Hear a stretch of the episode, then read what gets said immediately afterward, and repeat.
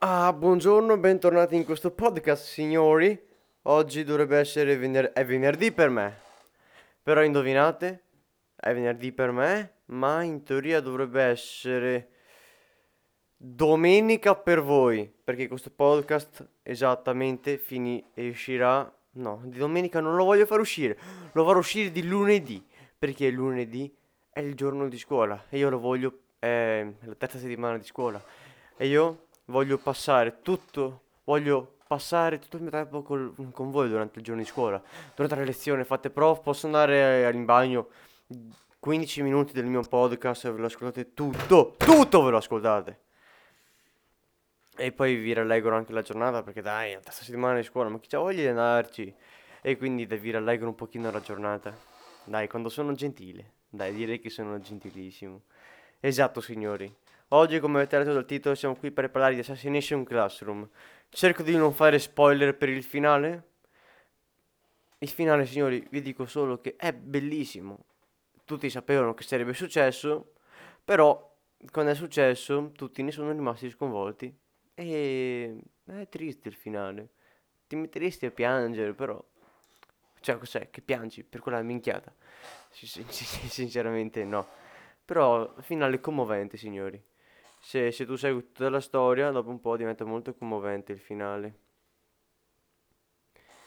Quindi io ve lo consiglio, Assassination Classroom. Io so che è su Netflix, non so su che altre piattaforme esso possa essere. Vi potrei dire Vid, probabile che sia su Vid, però non lo so. Su Anime World, Anime Saturn, non so se ci sia. Ho cercato la voce, mettete due secondi a cercarlo. So che ha 24 manga, in Italia la serie è completa, già da qualche annetto, tipo uno o due, quindi c'era tutta la serie completa in Italia, se, se volete prendervela. Ha 24 manga, la serie anime ce ne ha 48 episodi divisi in due stagioni, 24 e 24. Dovrebbe essere così, ora, ora non mi ricordo, però dovrebbe, sono due stagioni di sicuro che sono divisi in 24 e 24. Quindi tranquilli signori. Comunque una cosa molto bella del manga è che eh, ogni cosa, come si dice, ogni, coper- ogni copertina c'è una faccia di Koro Sensei diversa. Come no, scherzavo, ci sono due stagioni, una 22 episodi, l'altra 25, eh, perché per il finale fanno delle cose assurde che voi non avete idea. Comunque, eh, di cosa sta... Allora per prima cosa, prima di cominciare a dirvi un pochino la trama, io vi voglio di, solo dire che come avete letto, da, dalla, come avete letto dalla copertina, io l'ho promosso. Io l'ho visto qualche anno fa, è un anime molto leggero, adatto a tutte le età, però non è doppiato in italiano. È sono i giapponesi con i sottotitoli in italiano, forse c'è anche in inglese, ma non ne sono tanto sicuro. E una cosa molto bella che mi è piaciuta del doppiaggio giapponese è che Koro Sensei ha lo stesso doppiatore di Whis. E ho cominciato a vedere Blend S ultimamente, quindi so che c'è il doppiatore di Koro Sensei c'è anche su Blend S.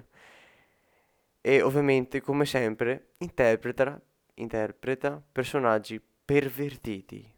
Basta, basta, non vi dico niente su Blend S, ci sarà un podcast di sicuro su Blend S. La mia opinione non è ancora certa se promuoverlo o bocciarlo, però tranquilli che ci sarà. Ci sarà come un podcast su Blend S, aspettate una settimana o due e c'è, tranquilli, esce sempre, uscirà o di lunedì o in mezzo alla settimana, ve lo incastro lì. Co- comunque quello che voglio dire che parla di questo qua, che non so, non so se dirvelo o meno, c'è quest'essere lui si presenta come un alieno che ha distrutto la Luna.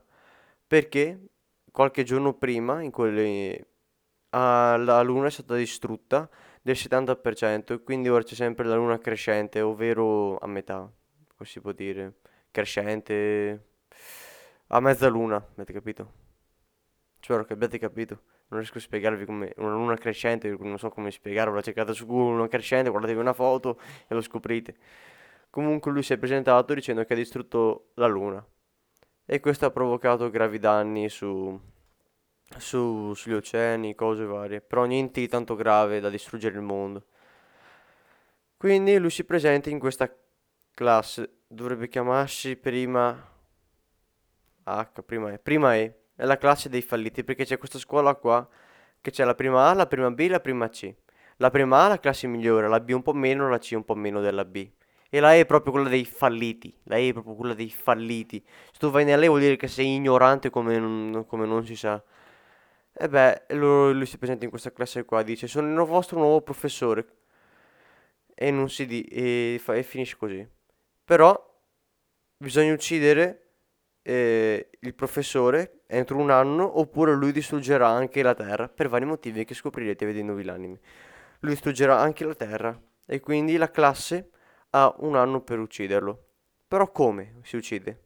Non si uccide tramite proiettili o varie cose, perché il professore può andare a Mach 20, quindi velocissimo.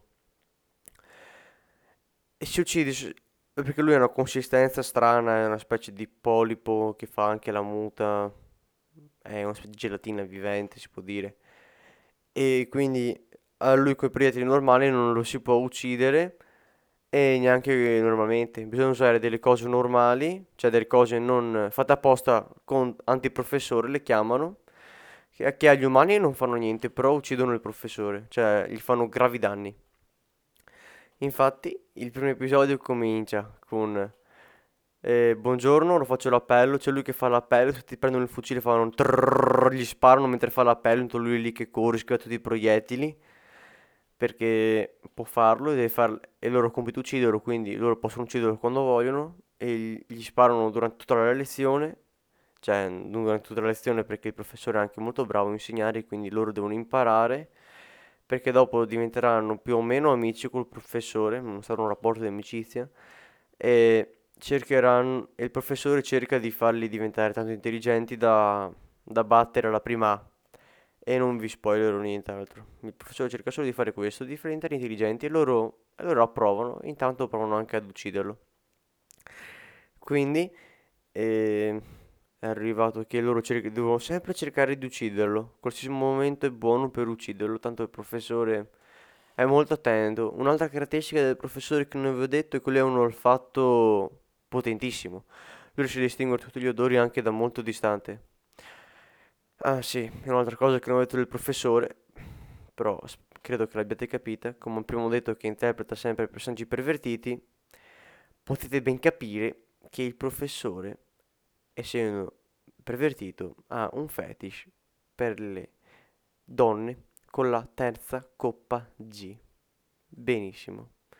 E questo sarà molto importante per un certo punto della trama. Tipo per l'episodio Boh, quando arriva... No, non vi dico nient'altro. E a un certo punto arriva anche una nuova professoressa, che è una serial killer che parla tutte le lingue. Ovviamente ha la coppa G, perché se non c'ha la coppa G è inutile. Ovviamente il professore ha un fetish per le tetone, quindi non so se posso dirlo, però spero di poterlo dire, se no spero che non mi bannino. Lui ha questo fetish e aveva questo fetish e è una cosa che lo renderà un pochino vulnerabile in certi momenti. Esatto, lo renderà e sarà molto importante questa cosa. Voi non avete idea di quanto sarà importante questo fetish. Poi c'è un plot twist assurdo, una rivelazione di trama che voi proprio non avete idea. Per esempio, quando si scopre il suo passato e non vi dico nient'altro tutto quello che dovete sapere è che lui, i gli lo chiamano Koro Sensei, ovvero professore, eh, professore che non si può uccidere. Non so come spiegarlo in italiano. Koro Sensei, professore che non si può uccidere. Spero che questo podcast vi sia piaciuto io vi dico addio. Lo so che è un pochino più breve, però mi sembra di aver riassunto tutto molto correttamente. Quindi io vi saluto. Addio.